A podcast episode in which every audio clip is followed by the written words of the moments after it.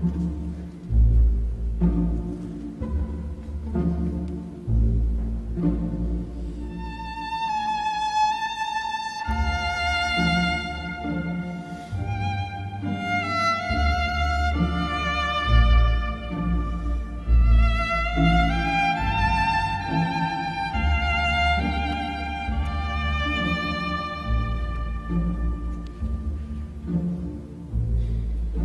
Τη νύχτα της 24ης Μαρτίου 1944 συνελήφθησαν από τους Ναζί οι περισσότεροι Εβραίοι της Άρτας και εκτοπίστηκαν στα στρατόπεδα θανάτου της Πολωνίας. Ανάμεσά τους και ο 16χρονος Ισαάκ ή Τζάκο Μιζάν, ένας δυνατός και σωματώδης έφηβος που θα αναμετρηθεί αμέτρητες φορές με το θάνατο στα στρατόπεδα εξόντωσης του Auschwitz και του Μπέρκεν Μπέλζεν.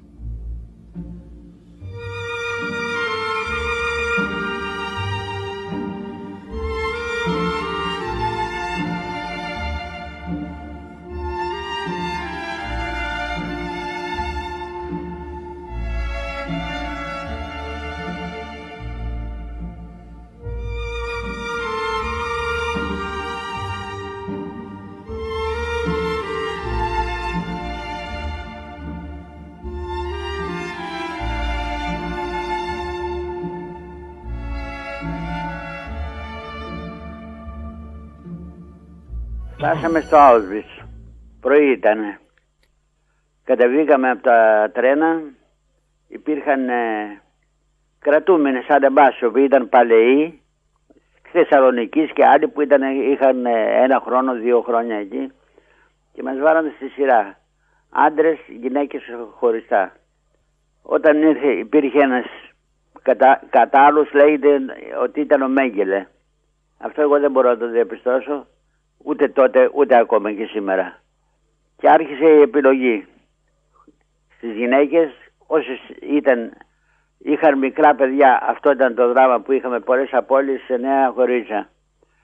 Ε, όσοι είχαν μωρά στην αγκαλιά τους για να μην τα πάρουν τα μωρά και δημιουργηθεί όπως καταλαβαίνετε πρόβλημα τους πήραν, τους ξεχωρίσαν και τους βάλαν προς τον μια εργασία όπως και σε εμάς μας χωρίσανε ε, από τις δύο σειρές που ήταν γινόταν, γίνανε τέσσερες σειρές. Ε, όσοι ήταν ικανοί προς εργασία και οι άλλοι μετά ε, και βλέπαμε την ίδια ώρα τους φορτώνανε σε φορτηγά αυτοκίνητα. Εγώ τουλάχιστον μετά από πέντε μέρες έμαθα ότι ήταν, υπήρχαν ε, ότι οι δικοί μας σκοτωθήκαν στα, στο, στα, στους φούρνους. Δεν ξέρω γιατί, δεν θυμάμαι, μπορεί όλα είναι θυθανά. Όταν με ξεχωρίσανε χωριστά από τον πατέρα μου και επειδή στην Άρτα με τους Γερμανούς είχα μάθει λίγα γερμανικά και πάω και λέω στον, ε, στον SS Ich klein, ich wollte zusammen Papa. Εγώ είμαι μικρός, θέλω να πάω με τον πατέρα μου. Βέκ βέκ μου λέει με διώχνουν και βέβαια εκείνη, επειδή στην Άρτα εμείς δεν, δεν ε, καταλάβαμε πείνα επικατοχής. Όχι η Άρτα και όλες οι επαρχιακές ομάδες και απορώ πως έγινε το, έγιναν αυτοί οι θάνατοι στην Αθήνα. Και με διώχνουν και με βάλουν, βάλουν με τους ε, με τους ικανούς προς εργασία. Με την, ε, μόλις τελείωσε η διαλογή μας πήραν από το Άουδο και μας πήγαν στον Πηγενάου. Στον Πηγενάου καθίσαμε γυμνή όλη τη νύχτα και την επομένη άρχισε το κούρεμα, το ξύρισμα και το νούμερο.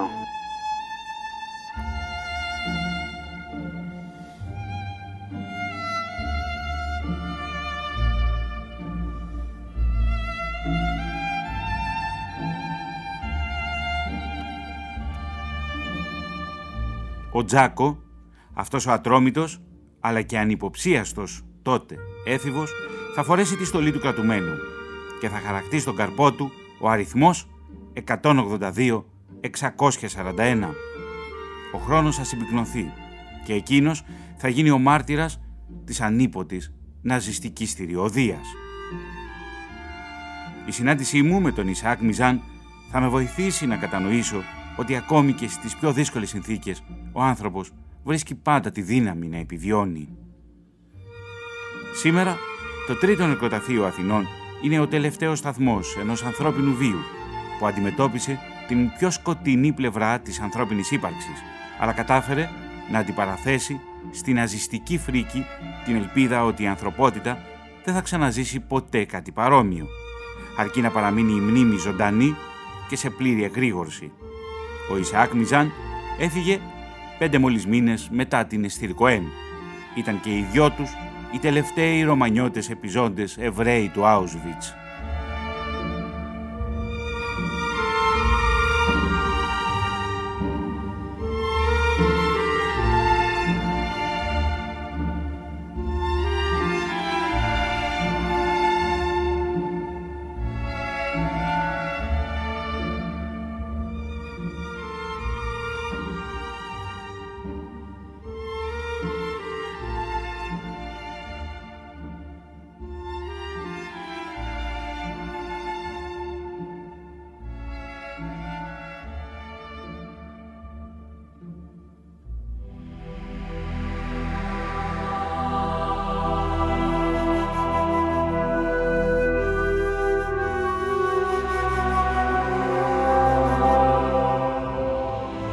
Ο Ισαάκ Μιζάν μου μίλησε για πρώτη φορά πριν από τέσσερα χρόνια. Ήταν Μάιος του 2017. Συνελήφθηκα τον Μάρτιο του 1944 στην Άρτα, σε ηλικία 16 χρόνων, μαζί με τους γονείς μου, τις τέσσερις αδελφές μου, τους άνδρες τους και τα παιδιά τους. Και απελευθερώθηκα τον Μάιο του 1945, μόλις 35 κιλά. Χωρίς όμως να έχω μαζί μου ούτε τους γονείς μου, ούτε τις τρεις αδελφές μου και τις οικογένειές τους, αναφέρει ο Ισαάκη Τζάκο Μιζάν στο ραδιοφωνικό του κυματέρ της ελληνικής ραδιοφωνίας.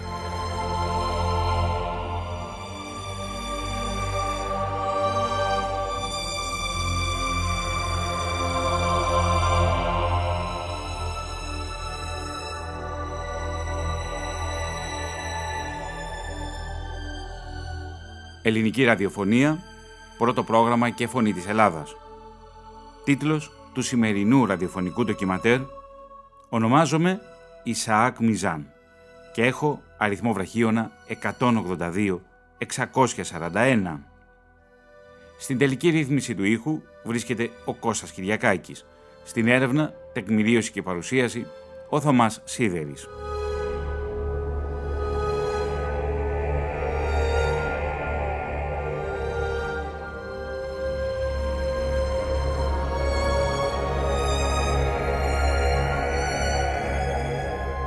Ο Ισαάκ ή Τζάκο Μιζάν έφυγε από τη ζωή σε ηλικία 94 χρόνων την Παρασκευή 28 Μαΐου.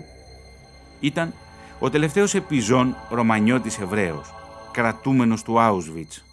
Ήταν ο άνθρωπος που δεν κράτησε το τραύμα του εκτοπισμού σιωπηλό.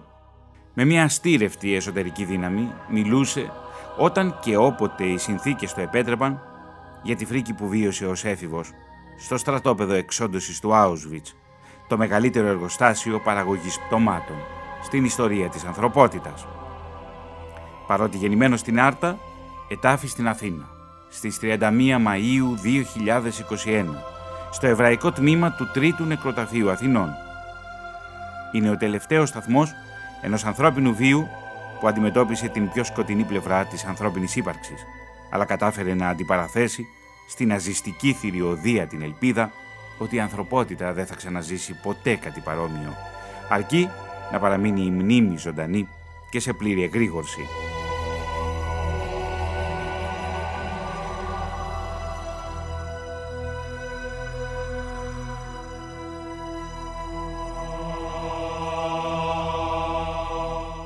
Όμως, ας πάρουμε την ιστορία από την αρχή. Κυρίες και κύριοι, ο Ισαάκ Μιζάν μας μιλά για την αναχώρησή του από την Άρτα.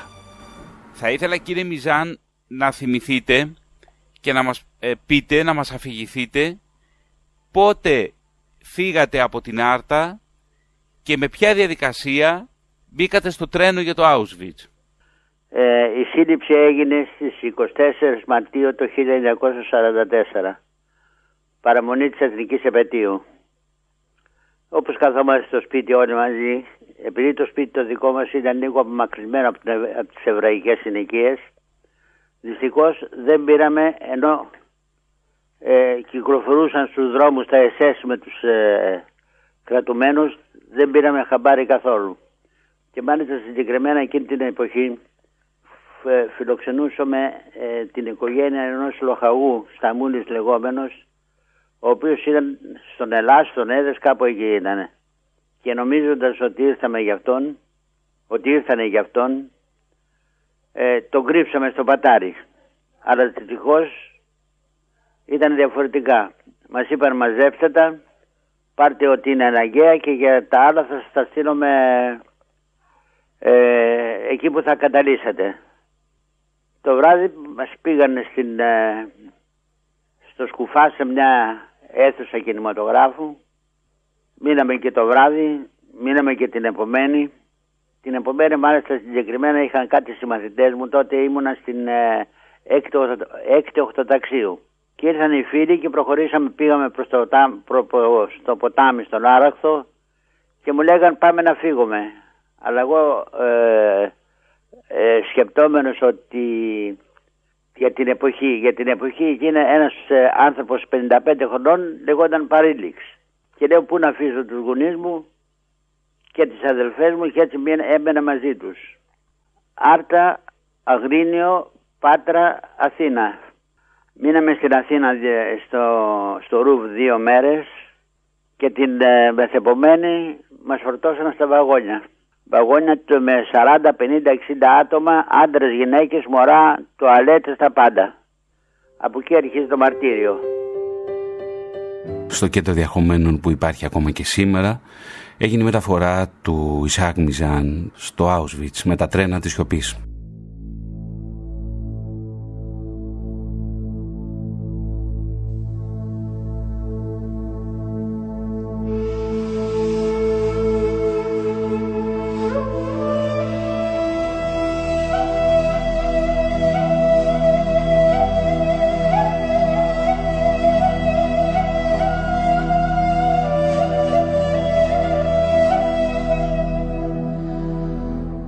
Αφύλακτη διάβαση από τη φόρο τιμής στον τελευταίο Ρωμανιώτη Εβραίο του Auschwitz, Ισαάκ Μιζάν, και αφιερώνει τη σημερινή εκπομπή στη μνήμη του. Η εβραϊκή κοινότητα της Άρτας υπήρξε μία από τις παλαιότερες της Ελλάδας. Τις πρώτες πληροφορίες για αυτήν τις αντλούμε από το διπορικό του Ισπανού περιηγητή Ραβίνου Βενιαμίν Μπενιονά, ο οποίος ταξίδεψε στην Ελλάδα το 1173 στο διπορικό αναφέρει ότι υπήρχαν εκεί 100 εβραϊκές οικογένειες που ανέπτυσαν θαυμαστή πνευματική και θρησκευτική δραστηριότητα. Η δραστηριότητα αυτή εντάθηκε την εποχή του δεσποτάτου της Υπήρου, κατά την οποία ο Μιχαήλ Κομνηνός παραχώρησε στους Εβραίους ελευθερίες, ώστε να αναπτυχθούν στον οικονομικό και πολιτιστικό τομέα. Την ίδια περίοδο χτίστηκε η πρώτη συναγωγή, η Γκρέκα, και λειτουργήσε το Εβραϊκό Νεκροταφείο στη θέση Πετροβούνη, στον Λόφο Περάνθη, σε μια έκταση 10 στρεμάτων που παραχωρήθηκε από την Αγία Θεοδόρα, σύζυγο του Μιχαήλ Κομνηνού. Η ανάπτυξη της οικονομικής ζωής των Εβραίων συνεχίστηκε μέχρι το 1346, οπότε υπέστησαν τον πρώτο διωγμό τους από τον κράλη της Σερβίας, Στέφανο Ντουσάν.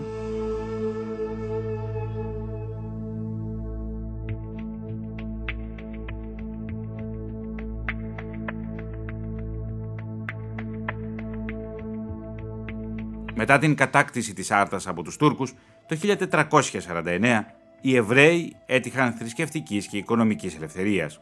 Λίγο αργότερα, την περίοδο μεταξύ 1480 και 1494, η εβραϊκή κοινότητα ενισχύθηκε πληθυσμιακά από την εγκατάσταση εκεί Εβραίων από την Απουλία, από την Καλαβρία, καθώς και εξορισθέντων από την Ισπανία σε φαραδιτών Εβραίων. Αυτοί αποτέλεσαν μια ξεχωριστή κοινότητα. Ίδρυσαν τη συναγωγή Πουλιέζα, Εβραϊκό Σχολείο και Φιλανθρωπικούς Συλλόγους, δημιουργώντας παράλληλα έναν ευγενή ανταγωνισμό με τους ντόπιους Ρωμανιώτες Εβραίους.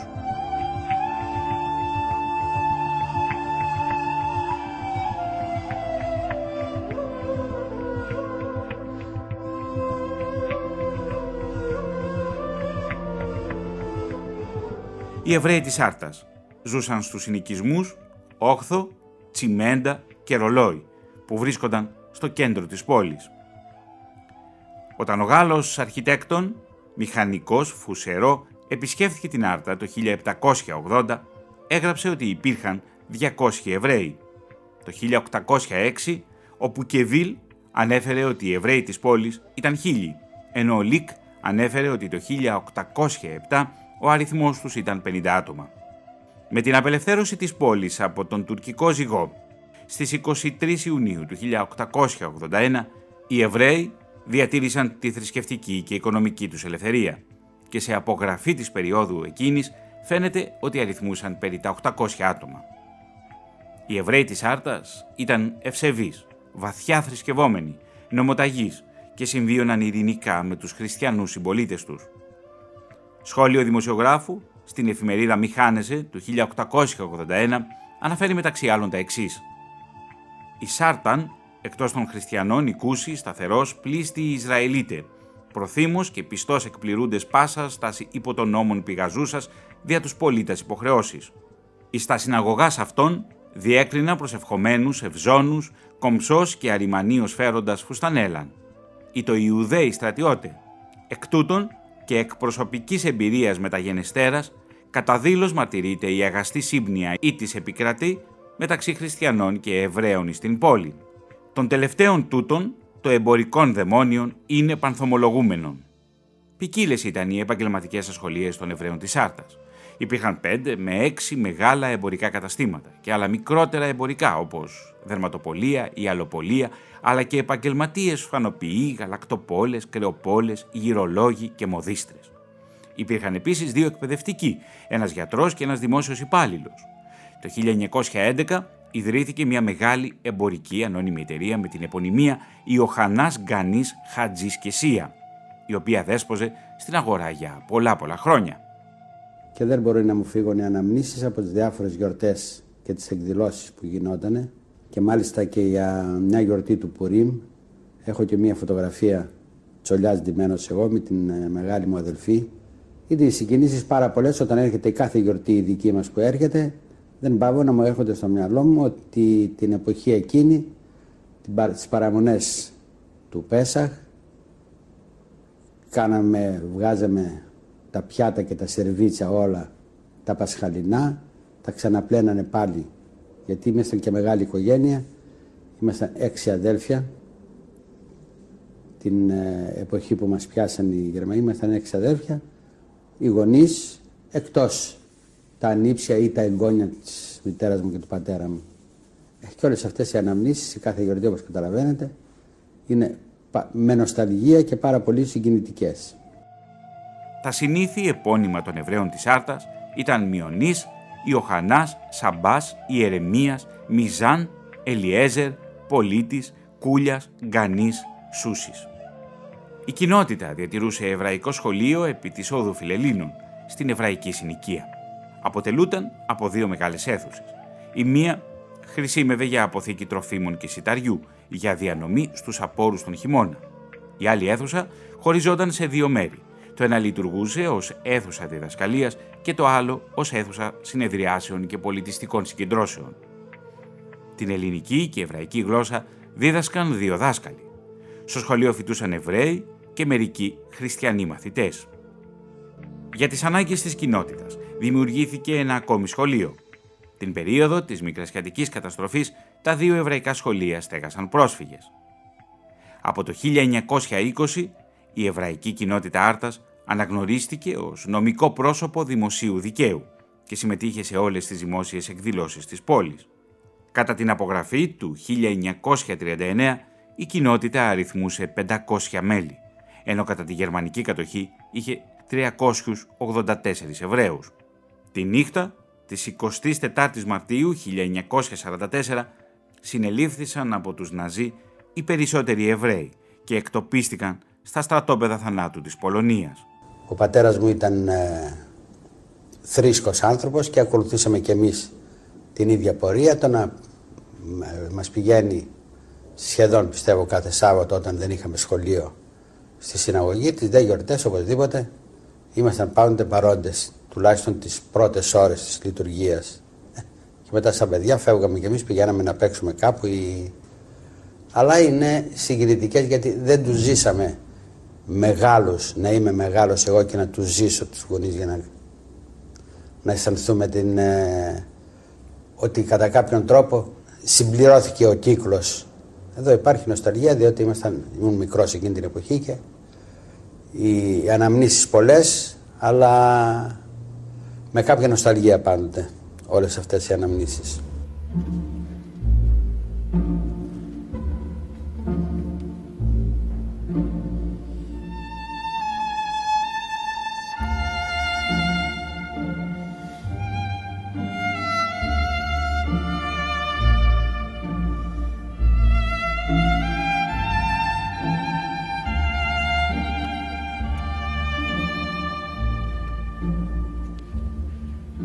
Δημήτρης Βλαχοπάνος είναι φιλόλογος και συγγραφέας. Συνέγραψε τη ζωή του Ισαάκ Μιζάν στο βιβλίο Ισαάκ Μιζάν, αριθμός βραχίωνα 182-641. Κύριε Βλαχοπάνε, ο Ισαάκ Μιζάν όταν εκτοπίστηκε στην Πολωνία ήταν 16 χρόνων. Πώς είναι η ζωή στην κοινότητα λίγο πριν από τον πόλεμο και κατά τη διάρκεια της Ιταλικής πρώτα και μετά Γερμανικής κατοχής. Δηλαδή μέχρι να φτάσουμε πια σε εκείνο τον Μάρτιο του 1944 που αρχίζει ο εκτοπισμός των Ρωμανιωτών Εβραίων. Ναι, η ζωή της κοινότητας μπορώ να πω ότι δεν διέφερε από τη ζωή της υπόλοιπης χριστιανικής κοινότητας. Ε, οι άνθρωποι έκαναν τις δουλειές τους όπως και οι άλλοι, είχαν τα καταστήματά τους, τα χωράφια τους, τα σπίτια τους, την κοινότητά τους, τα σχολεία τους, τις δύο συναγωγές τους συμμετείχαν στην ε, πολιτιστική, πνευματική και πολιτική ζωή, ακόμα και στην αντίσταση πήραν μέρος, δεν διέφερε σε τίποτα. Είχαν ενσωματωθεί δηλαδή οι Εβραίοι της Άρδας και είχαν πολύ καλές σχέσεις. Ακόμα και σήμερα δηλαδή τους θυμούνται με ε, πολύ αγάπη τους ανθρώπους αυτούς. Από την άλλη μεριά βέβαια δεν πρέπει να παραβλέψουμε το γεγονός ότι σε όλη την Ευρώπη τότε αλλά κυρίως στην ε, Ευρώπη που ήταν κάτω από την ναζιστική επιρροή και η Ελλάδα ανήκε σε αυτές τις χώρες ε, κατά κάποιον τρόπο που επηρεάζονταν από τέτοια φρονήματα. Εκεί λοιπόν υπήρχαν και κάποιοι αρτινοί φυσικά οι οποίοι δεν έβλεπαν με καλό μάτι την παρουσία των Εβραίων εκεί και ίσως περίμεναν ότι κάποια στιγμή θα βρεθούν αυτοί να είναι οι διαχειριστές των περιουσιών των Εβραίων. Όπως και έγινε σε πολλές κοινότητες, εβραϊκές κοινότητες, μετά τον εκτοπισμό του πληθυσμού των κοινοτήτων. ναι. Οπότε ε, ε, υπάρχουν λοιπόν οι δύο συμπεριφορές, ειδικότερα όταν, ξε, όταν τους συνέλαβαν. Η μεγάλη πλειονότητα της Άρτας ένιωσε μια θλίψη, έναν βαθύ πόνο για τα αδέρφια τους που έφευγαν και δεν ήξερα βέβαια πού θα πάνε, αλλά όλα ήταν άγνωστα και όλα ήταν ρευστά. Και δεν μπορούσε κανείς εύκολα να πει ότι χαίρεται για αυτό το πράγμα. Εκείνο που έχουμε βέβαια να σημειώσουμε είναι ότι ο δήμαρχος της Σάρτας τότε, ονόματι Νίκος Ράγκας, παρέδωσε χωρίς καμία επιφύλαξη τους καταλόγους των Εβραίων κατοίκων της Σάρτας. Αυτό είναι ένα μερανό σημείο. Δεν ξέρουμε βέβαια αν μπορούσε να κάνει διαφορετικά ή αν ήθελε, αλλά έχει καταγραφεί αυτό ότι δεν υπήρξε καμία καθυστέρηση ή καμία προσπάθεια να ενημερώσουν τους ανθρώπους ότι επίκειται σε μια μέρα, σε λίγες ώρες η σύλληψή σας, οπότε να προλάβετε να φύγετε. Κάτι που έγινε στο Αγρίνιο. Στο Αγρίνιο δεν τους βρήκαν τους Εβραίους στα σπίτια τους, είχε προλάβει είχαν προλάβει αντιστασιακές οργανώσεις και ενημέρωσαν τους ανθρώπους και έφυγαν έξω από το Αγρίνιο.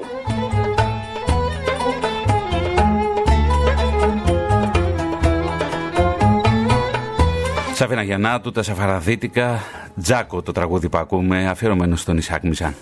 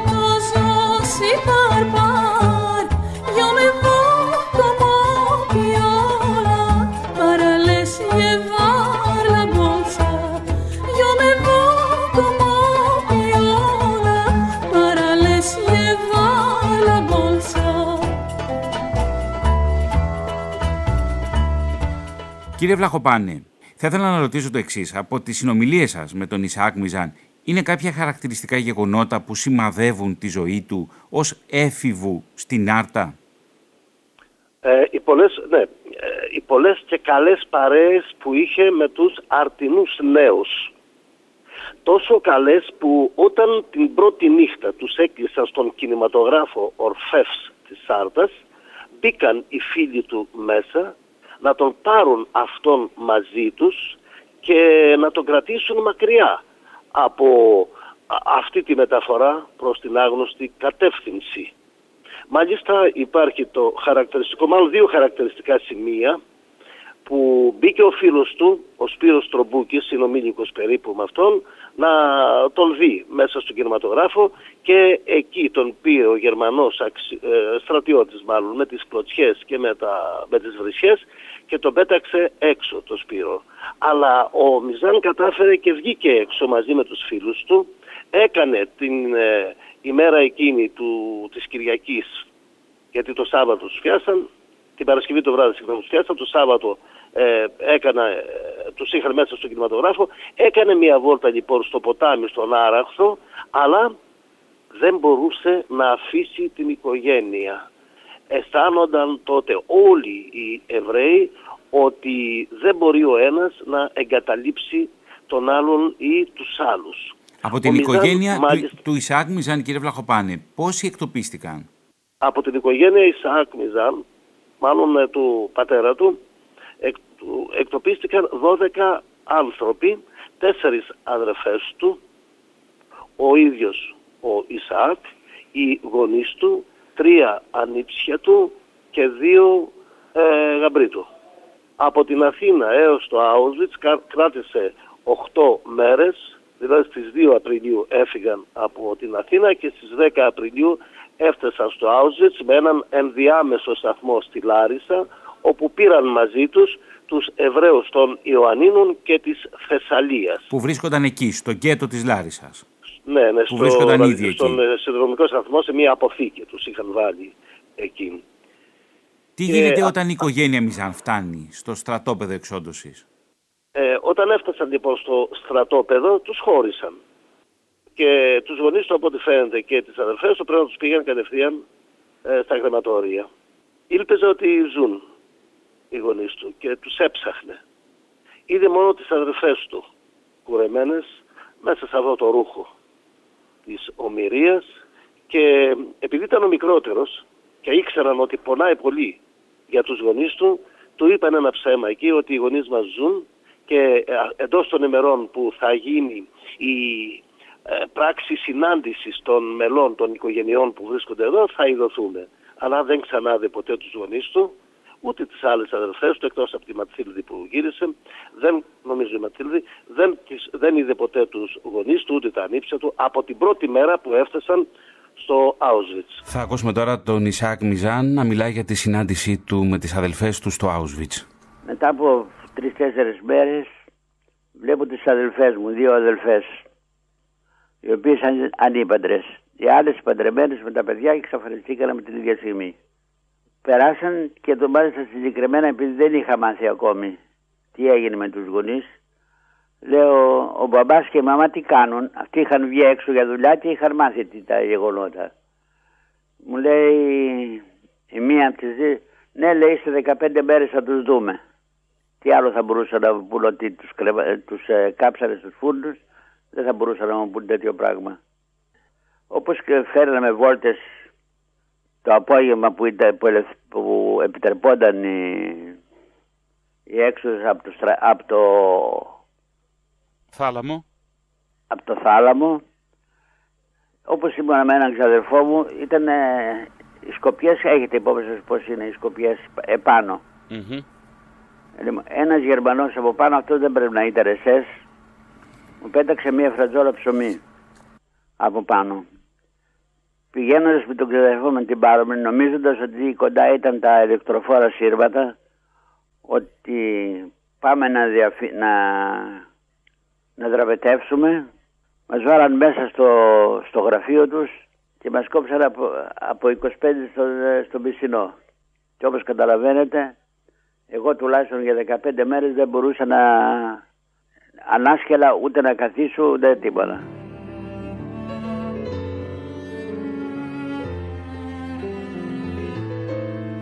Ήταν ένας δυνατός, σωματώδης έφηβος. Ναι, δυνατός άνθρωπος. Ένα δυνατό αγόρι δηλαδή. Ναι, ήταν ένας δυνατός άνθρωπος και με κοινωνικότητα, με σοβαρή, με κοινωνική ζωή, αξιοζήλευτη για την εποχή εκείνη, με πολλές σχέσεις ε, με την χριστιανική κοινότητα, με την ορθόδοξη κοινότητα.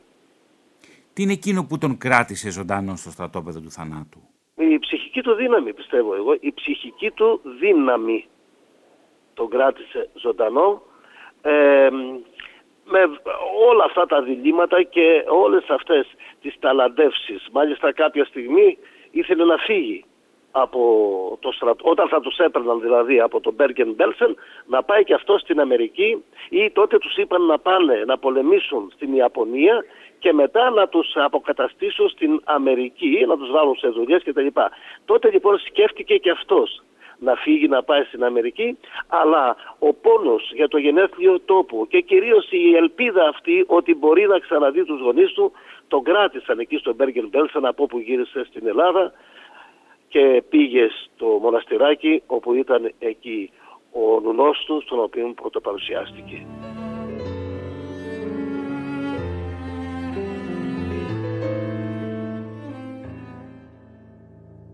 Στα στρατόπεδα θανάτου της Πολωνίας η καταναγκαστική εργασία ήταν στο ημερήσιο πρόγραμμα τόσο στο Auschwitz όσο και στο άλλο, το κολαστήριο της Τρεμπλίνκα, για το οποίο θα μιλήσουμε σε μια επόμενη εκπομπή, φίλες και φίλοι. Να δούμε τώρα τι, το τι μας περιγράφει ο Ισάκ Μιζάν όσον αφορά στην καταναγκαστική εργασία. Μετά από το μήνα άρχισε δουλειά. Πήγα σε πολλές δουλειές. Ήμουνα επειδή δεν ε, επαναλαμβάνω στην Άρτα, δεν αισθανθήκαμε πίεση, ε, πείνα. Είμαι πολύ δυνατός, πάρα πολύ δυνατός. Και να φανταστείτε ότι όλοι παίρναν, οι διάφοροι κρατούμενοι παίρναν από ένα τσουβάλι τσιμέντο. Εγώ σαν παλικαράς που ήμουνα έπαιρνα δύο. Πόσο χρόνο είσαστε τότε κύριε Μιζάν; 16-17. Το 27 γεννηθείς. Και ήμουνα, ήμουνα μπροστά σε κάθε... Δεν είχα καμιά απολαβή μεγαλύτερη, αλλά θέλεις το, το νεαρό της ηλικίας. Θέλεις για να μην μου πέσουν τίποτα βουρδουλιές Εάν δεν δουλεύαμε, όποιος ε, έκανε καθυστερήσεις, οπωσδήποτε έτρωε και καμία. Δούλεψα στα αεροπλάνα, δούλεψα σε βαλίτσες που φτιάχναμε, αυτές που φάνουν ε, στα πλοία για να μην ακουμπάνε στην, στο, στην προβλήτα. Δούλεψα στα αεροπλάνα που βγάζαμε τα, τα αεροπλάνα που είχαν καταστραφεί, ε, είχαν καταρριφθεί και βγάζαμε τα, τα αλουμίνια και ό,τι άλλο χρήσιμο ήταν που μπορούσε να χρησιμεύσεις. Σε αγροτικές δουλειές να σκάβουμε με, σε, σε οποιαδήποτε δουλειά και αν υπήρχε. Και ήμουνα παντού πρώτος. Εκείνος που δεν ήμουν εγώ δεν ήμουν στα κρεματόρια. Δεν ήμουν στο Ζόντερ κομμάτι που ήταν τα ξαδέρφια μου.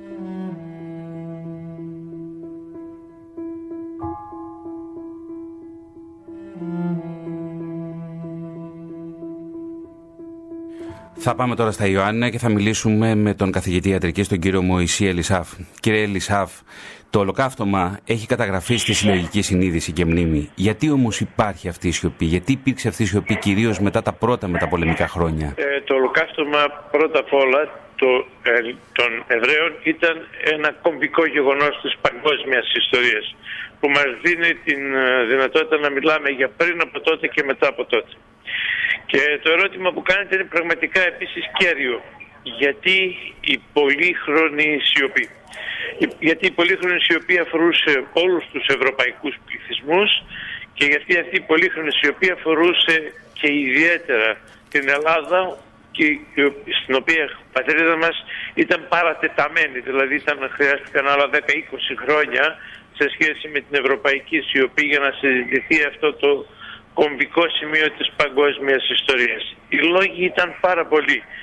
Ε, μετά τον πόλεμο κάποιοι ήθελαν να ξεχάσουν την φρίκη και τον εφιάλτη και να ξεκινήσουν μια καινούργια ζωή. Πολλοί πληθυσμοί ήθελαν επίσης να ξεχάσουν την ευθύνη, διότι η ευθύνη για το εβραϊκό ολοκαύτωμα αφορά πρώτα και κύρια την, ε, το ναζιστικό καθεστώς η Γερμανία, το γερμανικό λαό, αλλά αφορά και σε έναν πολύ μεγάλο βαθμό τους ευρωπαϊκούς πληθυσμούς, αν θέλετε φρά την Καθολική Εκκλησία, ε, αφορά λοιπόν ε, δομές της ευρωπαϊκής ε, ιστορίας οι οποίοι δεν θα ήθελαν να αναλάβουν τις ευθύνες τους μετά από ένα τέτοιο τερατώδες έγκλημα.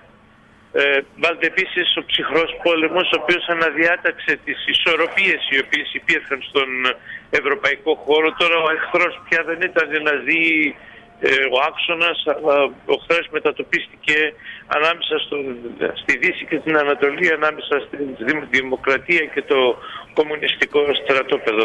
Ο εχθρός λοιπόν στις δυτικές ευρωπαϊκές κοινωνίες μετατοπίστηκε και έτσι ε, πέρασε σε δεύτερη μοίρα η αναγνώριση του ολοκαταστώματος και των ευθυνών όποιον είχαν ευθύνες για το ε, τερατώδες αυτό έγκλημα. Και αν θέλετε να έρθουμε και στα ελληνικά πράγματα, ε, ε, μεσολάβησε ο, ο εμφύλιος πόλεμος, ε, μεσολάβησε η διαίρεση του πληθυσμού σε δύο κατηγορίες, οι εθνικόφωνες ε, και τα μοιάσματα, Οπότε αντιλαμβάνεστε ότι η κύρια αντίθεση η οποία διαπέρασε την ελληνική κοινωνία ήταν ανάμεσα με ποιον είσαι και με ποιον είσαι κατά.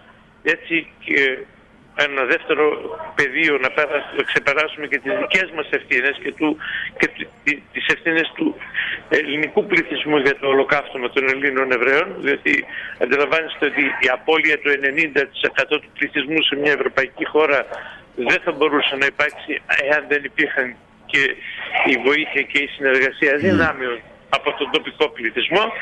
Όλα τούτα τα γεγονότα φοβάμαι ότι συντέλεσαν στην επί δεκαετίες σιωπή για το εβραϊκό ολοκαύτωμα. Ξεκίνησε τη δεκαετία του 80 μετά την προβολή του ντοκιμαντέρ του ολοκαύτωμα στην Ευρώπη να γίνεται η συζήτηση τι ακριβώς συνέβη και πώς μπορούμε να το αντιμετωπίσουμε και πώς μπορούμε να το προλάβουμε. Ακολούθησαν μια σιωπή μεγαλύτερη στην Ελλάδα τα τελευταία όμως χρόνια νομίζω ότι είναι πάρα πολύ πιο ε, ε, καλύτερα τα πράγματα διότι πια έχει περάσει στη συλλογική συνείδηση η διδασκαλία του ολοκαυτώματος έχει περάσει μέσα στο σχολείο και νομίζω ότι αυτό είναι η πιο κέρια παρέμβαση γιατί πρέπει να διδάξει στο σχολείο τι ακριβώς έγινε για να μπορέσει να προετοιμάσει τον πολίτη έτσι ώστε να μην επαναληφθεί στο μέλλον.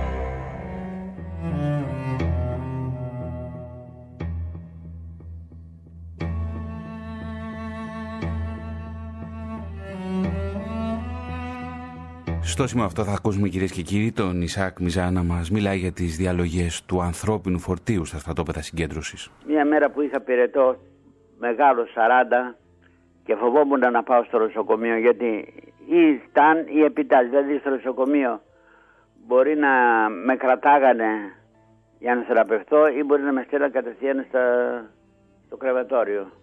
Λοιπόν, και πήγα στο θάλαμο που ήταν ε, τα παιδιά που δουλεύαν στο Δούντερ Κομάντο απεγόρευε, δηλαδή αν με πιάνανε κοινωνία οπωσδήποτε θα με το φρικίζανε. Διότι δεν επιτρεπόταν εμείς οι απ' έξω, οι απ' έξω δεν μπορούσαμε να έχουμε επαφή με, τους, ε, με τα παιδιά που δουλεύαν στο Ζόντερ Κομάντο για να μην μάθουμε τι ακριβώς συμβαίνει. Αν και αυτά τα είχαμε μάθει μετά από ένα μήνα, δύο μήνες τα είχαμε μάθει όλα ακριβώς και τι, τι γινόταν. Ε, ένα βράδυ κατά τις δύο ώρα από τα μεσάνυχτα έρχεται ένας Γερμανός μαζί με έναν κρατούμενο και λέει άλλες Γιούντεν άντρεντεν. Δηλαδή όλοι, όλοι οι Εβραίοι προς κριτήριο.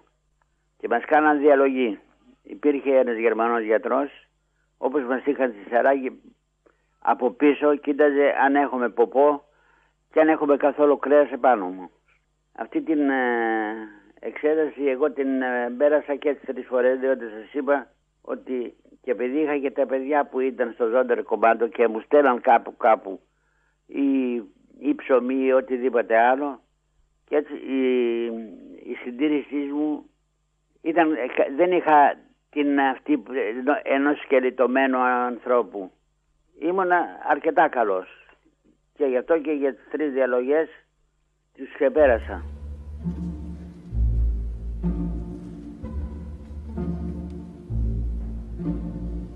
Νομίζω όμως ότι ήρθε τώρα η ώρα να ακούσουμε τη μετακίνηση στο εσωτερικό της Γερμανίας. Φεύγει πια, αφήνει πίσω του τα στρατόπεδα του θανάτου στην Πολωνία και μετακινείται στη Γερμανία. Τον Νοέμβριο μήνα με διώχνουν από την, ε, μαζί με άλλους, ε, με διώχνουν από την ε, Πολωνία και μας πάνε στο εσωτερικό της Γερμανίας.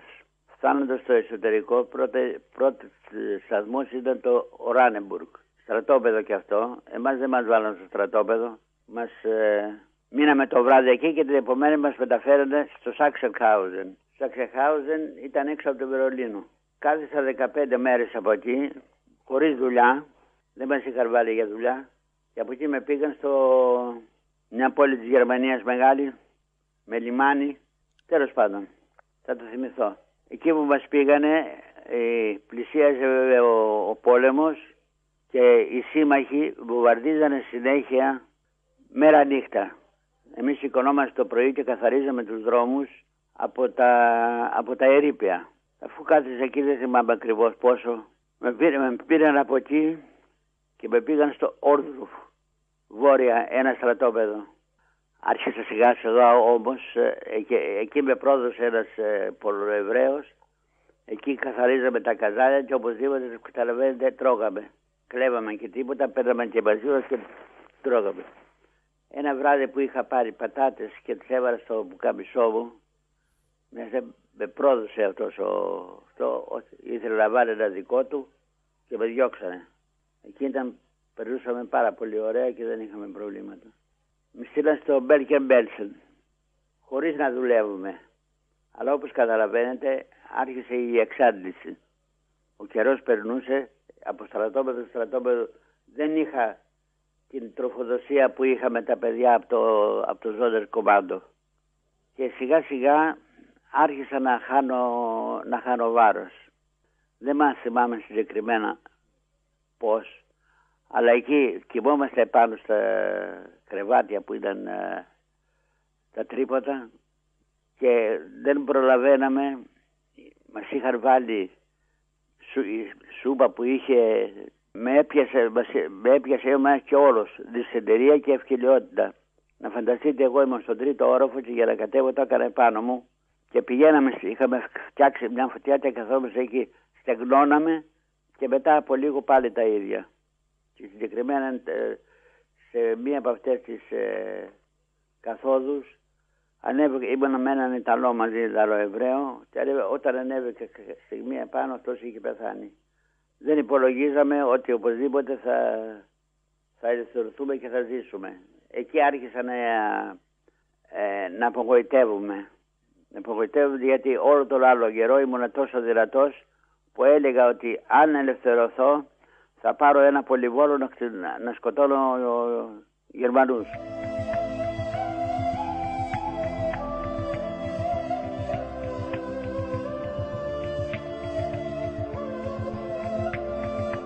Με τη λήξη του πολέμου επέστρεψαν από τα στρατόπεδα 30 όμοιροι και άλλοι 28 Εβραίοι που πρόλαβαν να διαφύγουν στα γύρω χωριά. Η κοινότητα Άρτας είχε απολέσει το 84% του πληθυσμού της. Η παλιά ρωμανιώτικη συναγωγή Γκρέκα είχε σχεδόν καταστραφεί, καθώς και τα υπόλοιπα κοινοτικά κτίρια. Η κοινότητα ήταν αποδιοργανωμένη και η περίθαλψη ανύπαρκτη. Οι επιζήσαντες Εβραίοι άρχισαν να εγκαθίστανται σε άλλες πόλεις της Ελλάδας ή μετανάστευσαν στο εξωτερικό. Ανάμεσα σε εκείνους που γύρισαν από το κολαστήριο του Auschwitz ήταν και ο Ισαάκ Μιζάν. Φαίνεται ότι είχαμε, είχαμε τέτοιο φόβο που δεν μιλούσαμε για τα στρατόπεδα. Δεν μιλούσαμε για το, το ολοκαύτωμα. Αυτό έγινε μετά το 1990. Το ακούτε αυτό το πράγμα; Μέχρι το 1985-90 δεν λέγαμε ότι, ξέραμε βέβαια ότι γυρίζαμε από το στρατόπεδο, αλλά δεν λέγαμε απολύτως τίποτα. Όταν αντικρίσατε το σπίτι σας μετά τα στρατόπεδα για πρώτη φορά, πώς ήταν, ποια ήταν τα συναισθήματά σας; Να σας πω, το, το σπίτι το είχαν καταλάβει οι κατσαπλιάδες. Αυτοί λέγανε δικά μας τα σπίτια. Αλλά την επομένη μας αδειάσαν το σπίτι. Α, εν τω μεταξύ ένας θείος μου με τη γυναίκα του και με την ε, κόρη του ήταν στην Αγία Παρασκευή. Η Αγία Παρασκευή ήταν 5 χιλιόμετρα από την Άρτα. Εκεί μένανε όλο το διάστημα, εκεί δεν τους πειράξανε και εκεί ελευθερωθήκανε. Κοιτάξτε να δείτε καμιά φορά πώς είναι η τύχη στον άνθρωπο. Ούτε πάρα πολλοί είχαν πάει στα βουνά και στον ΕΑΜ και στον ΕΔΕΣ και η ζωή συνεχίζεται.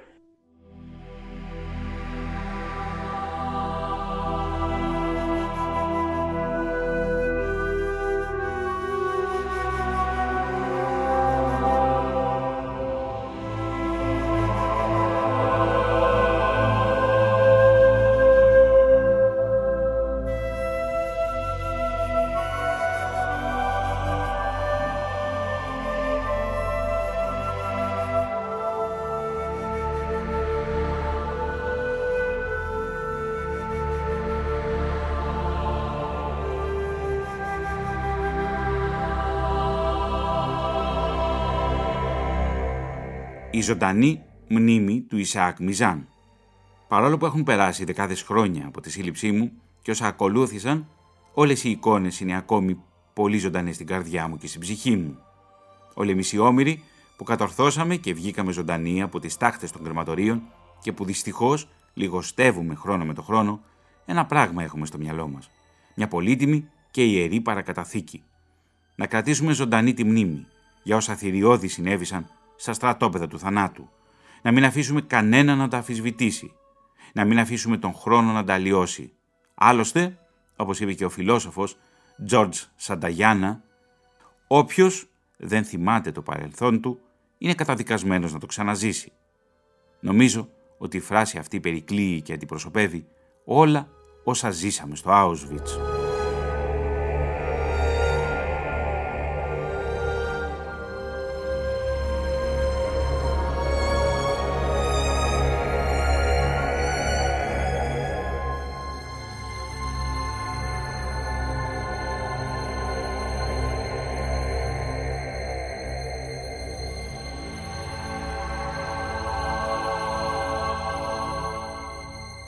Κοινότητα της Άρτας είχε αποδιοργανωθεί, τα σπίτια είχαν καταληφθεί από τους ντόπιους. Πρώτον είχαν λαιλατηθεί τα ναι. σπίτια από τους ίδιους τους Γερμανούς. Πρώτα από τους ίδιους τους Γερμανούς, οι οποίοι μάζεψαν ό,τι πολύτιμο υπήρχε και το συγκέντρωσαν σε μια καπναποθήκη που βρίσκεται κάτω από το κάστρο της Άρτας.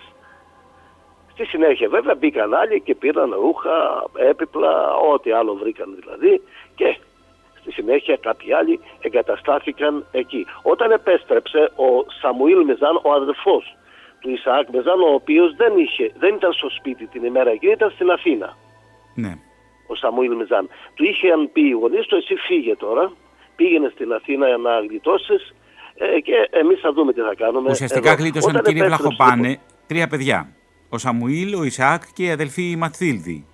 Ναι, αυτοί ναι. επέστρεψαν και ο γαμπρός του ε, Σαμπίνος Δανιήλ που είχε την άλλη αδελφή που χάθηκε στην, ε, στο Auschwitz και παντρεύτηκε μετά για να μην χαθεί η συγγένεια την ε, αδελφή που σώθηκε. Ο Ισάκ Μιζάν παρότι είχε ανοιχτό το τραύμα του εκτοπισμού έβρισκε συχνά τη δύναμη και μιλούσε. Μιλούσε σε νέα παιδιά. Προσπαθούσε να μεταφέρει την εμπειρία του και πάντα έλεγε, μου το είπε και σε μένα, στις ε, συνομιλίες μας ότι δεν πρέπει να ξεχάσουμε. Τι είναι εκείνο που τον έκανε κύριε Βλαχοπάνε να μιλά; Γιατί ξέρουμε ότι πολλοί εκτοπισμένοι πέρασαν πολλές δεκαετίες, πάρα ε. πολλά χρόνια και ίσως δεν μίλησαν ούτε στα ίδια τους τα παιδιά. Κύριε Σίδη, πρέπει εδώ να σημειώσω ότι τα πρώτα χρόνια, μετά τους 45 δηλαδή που επέστρεψαν, δεν μιλούσαν. Κρατούσαν το τραύμα της μνήμης για τον εαυτό τους. Από την άλλη μεριά πολλοί από αυτούς είχαν ενοχές γιατί σώθηκαν οι ίδιοι ενώ χάθηκαν οι άλλοι. Είχαν αμφιβολίες είχαν φόβους, μήπως επιρρύψουν πάνω τους κάποια κατηγορία, κάποια ε, ενοχή ότι ξέρεις εσύ σώθηκες άρα κάπου ε, νοιάστηκες μόνο για τον εαυτό σου. Δεν μπορούμε να μπούμε εύκολα στην ψυχολογία των ανθρώπων αυτών κατά το πρώτο χρονικό διάστημα που βρέθηκαν στα σπίτια τους. Πρέπει να σημειώσω ακόμα ότι το αίσθημα της απουσίας που κατοίκησε μέσα στον ίδιο τον Ισαάκ Μιζάν και τους άλλους, αλλά λέω για τον Ισαάκ Μιζάν, ο οποίος έχασε 9 άτομα εκεί, το αίσθημα αυτό της απουσίας που κατοίκησε ε, για το πρώτο διάστημα δρούσε διαλυτικά.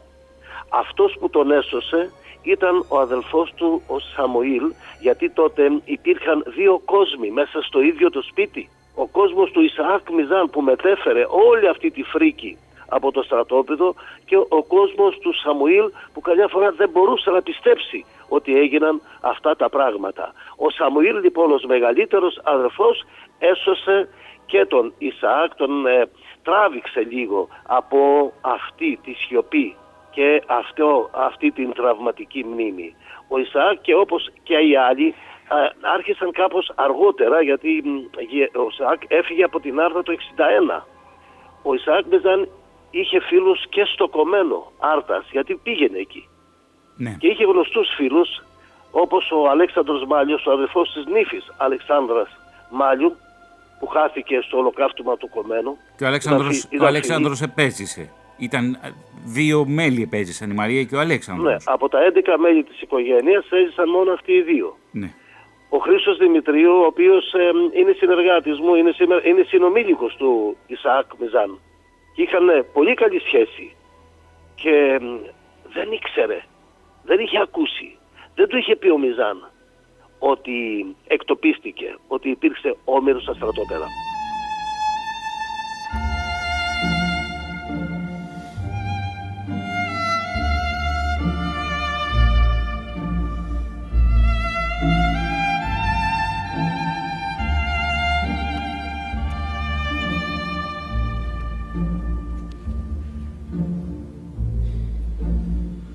Εκεί ήταν σκέτο νεκροταφείο. Αφού να φανταστείτε ότι εκεί κοιμόμαστε, βάζαμε για μαξιλάρι πτώματα. Εκεί υπήρχαν κρεματόρια, υπήρχε ένας καμπούρης, καμπούρης ήταν ε, στο στρατόπεδο μέσα και αυτός ο οποίος ήταν διευθυντής των ε, κρεματορίων, αλλά εκεί τους ρίχναν όλους, εκεί πεθάναν και εκεί πάρα πολλοί, τους ρίχναν, τους, τους ρίχναν μέσα στους λάκους και τους σκεπάζανε. Πτώματα εκεί. Πτώματα τους ρίχναν μέσα στους λάκους και σκεπάζανε. Εκεί δεν βγήκαμε για δουλειά. Δεν μπορούσαμε να βγούμε και για δουλειά, δεν υπήρχε περίπτωσης.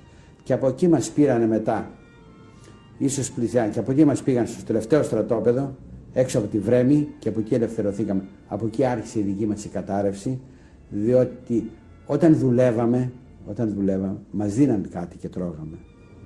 Ή από εδώ ή από εκεί βρίσκαμε τίποτα φλούδες από πατάτες. Εγώ έφτασα να φάω πάρα πολλές φλούδες από πατάτες. Και στο όρδροφο που ήμουνα, και στο όρδροφο που ήμουνα, μετά που με διώξανε αυτά και μάλιστα ούτε τις πλέναμε ούτε τις βράμε, τις τρώγαμε έτσι.